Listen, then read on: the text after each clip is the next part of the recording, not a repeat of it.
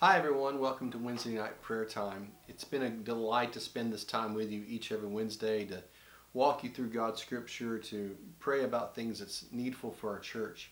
We do have a few things right off the bat that we need to pray for. Continue to pray for Ava Lou Fraser. Also pray for Ken Jennings for the passing of his brother. And we also need to continue to remember all those that went through surgeries the last few weeks and trying to recover from all the things they're trying to recover from. Just want to encourage you, if you're still at home and you're still trying to figure out what to do with the coronavirus, God's still there. God's your best friend. He's nearby. Tonight I want to look at a passage of Scripture that it's kind of a culmination of what we've been talking about over the last few weeks together. In Sunday morning service time, we've been talking about integrity. We've also been talking about worshiping the Lord. And our small men's study that takes place on Tuesdays, we've been reading the Proverbs together, reading Psalms together. And we came to Psalms 26 the other day, and we want to just express to you kind of what it says. It actually is a summation of what we've been talking about on Sunday mornings. And so, here's what it says in verse 1 of chapter 26. I'm reading out of the English Standard Version tonight. Vindicate me, O Lord, for I have walked in my integrity, and I have trusted in the Lord without wavering. Prove me, O Lord, and try me. Test my heart and my mind. For your steadfast love is before my eyes, and I walk in your faithfulness. I do not sit with men of falsehood, nor do I consort with hypocrites. I hate the assembly of evildoers, and I will not sit with the wicked. I wash my hands in innocence, and go around your altar, O Lord, proclaiming thanksgiving aloud, and telling all your wondrous deeds. O Lord, I love the habitation of your house, and the place where your glory dwells. Do not sweep my soul away with sinners, nor my life with bloodthirsty men, in whose hands are evil devices, and whose right hand are full of bribes. But as for me, I shall walk in my integrity. Redeem me and be gracious to me. My foot stands on level ground. In the great assembly, I will bless the Lord.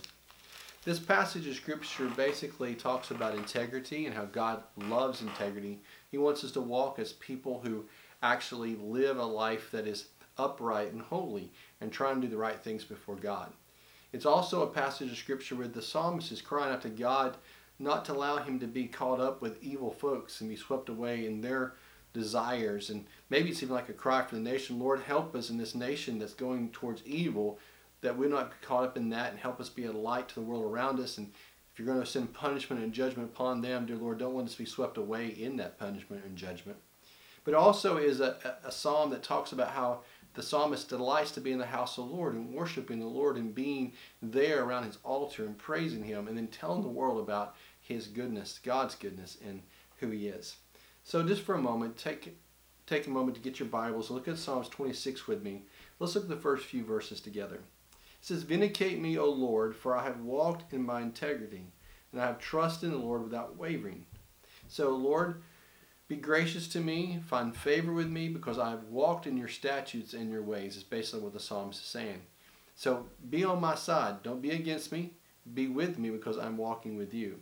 And then in verse 2, Prove me, O Lord, and try me, test my heart and my mind, for steadfast love is before my eyes, and I walk in your faithfulness. He says, so look at my heart is yours, Lord. I want to walk in your truth, I want to walk in your ways, I love you, Lord. And then in verse 4, I do not sit with men of falsehood, nor do I consort with hypocrites. I hate the assembly of evildoers, and I will not sit with the wicked. I wash my hands in innocence, and I go around your altar, O Lord, proclaiming thanksgiving aloud. So he says, listen, Lord, even though I want to be able to witness to those that are maybe walking in non-truths and that are walking the world, I don't want to be caught up in that's my crowd that I'm learning from and hanging out with. I want to be walking in accordance to your will. So don't let me be influenced by those that are wicked, but do, Lord, let me influence them, because I like to stay at your altar and worship you. And so he basically says, I'm innocent, Lord, as far as innocence goes, and we know that we're all, what's the word we're looking for? We're all never totally innocent. We have things we struggle with, but what he's saying is, I try to live my life righteous before you. I try to be able to love you and be innocent before you instead of holding sinful stuff in my heart or doing wicked stuff as well. Then he goes on to say, I proclaim your thanksgiving aloud. I tell of your wondrous deeds. I proclaim you to everyone who wants to listen. And I love the habitation of your house. I love to come to your house. I love where your glory dwells. I love to be there in your sanctuary. I love to sing songs to you. I love to be able to just express my worship towards you. And then he goes back and says, don't let me be swept up with bloodthirsty men or people who are sinners who hate you and you bring judgment upon them. Remember me and know who I am.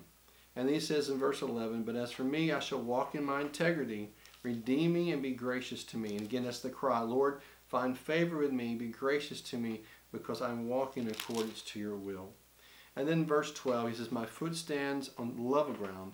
In the great assembly, I will bless the Lord, saying, in the midst of all kinds of people, my life is yours, Lord, and I want to live for you, and I want to be able to continue to live and praise you in the midst of all people, even in the assembly of your beloved. I love the Psalms because it really kind of gets to the two things we've been talking about. We as believers need to walk in integrity. We need to love worshiping the Lord in such a way that we'll be a light to the world around us, and that we are not being influenced by the world, but we're being influencers to the world, and we're delighting in God every single day of our life. So what I'd like to do right now is I'd like for us to have a moment of prayer together. I'd like to pray for our nation. I'd like to pray for our church. I'd like to pray for us individually that we'll continue to walk in accordance to God's will. So let's pray together. Heavenly Father, I ask you, dear Lord, to be with our nation. We're in a time of turmoil. Father, we need to see revival come to our nation. We need to see a great awakening happen around our land. Father, revival starts with us believers. Being on fire for you, longing and desiring to be in your temple, longing and desire to worship you, longing and desire to live according to your will and your truth. Father, not just halfway, one foot in the world, one foot in your temple, but dear Lord, totally sold out to you every day of our life. Father, I also pray that, dear Lord, you'll help our church continue to be a beacon and a lighthouse, a faithful place where your word is preached and taught to the people in this area in the world. Let us always stay true to your word. Let us always delight in your word. Let us always rejoice in your truths. Even if the world says they don't believe it, Father, we want to believe in your word in its entirety. Father, I also ask for every one of us believers, dear Lord, to find our confidence in you and love to be in your presence. Father, let us start our day just resting in you and being close to you. Let us find the great joy it is to be near you. In Jesus' name, amen. Again, I love you all. Hope to see many of you this coming Sunday. Remember, services start at basically 10:45, and then Sunday school classes or small group life groups, they start at 9:30. Again, we are live streaming some of those, so if you cannot come to church, please go to the website at www.everthillsbc.org. Check in our adult lessons or study section and be able to find those links. Again, for service, love to have you there, but if you still feel like you need to stay home and be safe, again, we're live streaming the service, and so I look forward to being with you in one capacity or the other, there at the facility or live streaming to you. God bless you. I love you. Have a great, wonderful week. I'll see you soon.